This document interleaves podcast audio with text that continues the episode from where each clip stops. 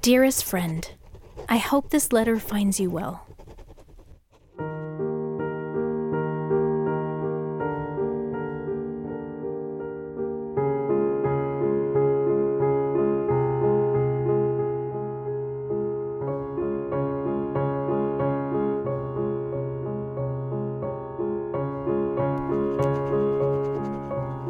Letter number 6, Light of the World.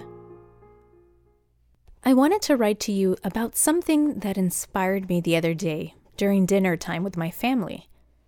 We were discussing different things, but one thing that was mentioned was about our light in the world, as Christians, being snuffed out.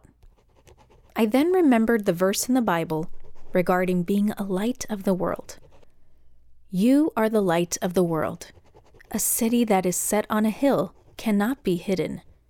Nor do they light a lamp and put it under a basket, but on a lampstand, and it gives light to all who are in the house.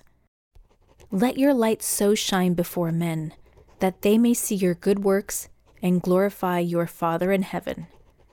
Matthew 5, verses 14 through 16. I quickly reflected in my mind afterwards whether or not my light was brightly shining, or if I had unknowingly placed my light under a basket where it could not be seen. If I'm being honest with myself, I don't think that I have placed it under a basket, at least not entirely. It's more like halfway on. Overall, I will admit that my light has not been shining as brightly as it could be. I am naturally a shy and quiet person. The more I think about it, the more I realize that being quiet doesn't mean that I have to be silent. I don't believe it is enough for Christians nowadays to just be a nice person that doesn't use profanity and or wants to live a wholesome hobbity life. What will set me apart among others? How does one be the light of the world? As I sit here, I realize that I should not be afraid of expressing my faith. Yes, I will admit that I have been timid about it.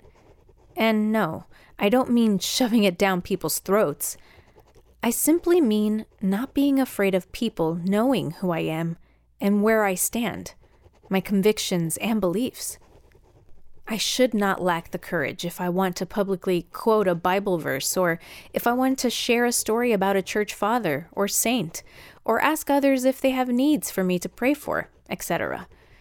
If my duty as a Christian is to be the light of the world, then that light needs to shine in every possible way. I most certainly do not want my light to get snuffed out, and this will be the lifelong battle for Christians. I want to radiate the light of Christ with my life in love, kindness, and truth. Friend, let us pray for one another. In love, Brie.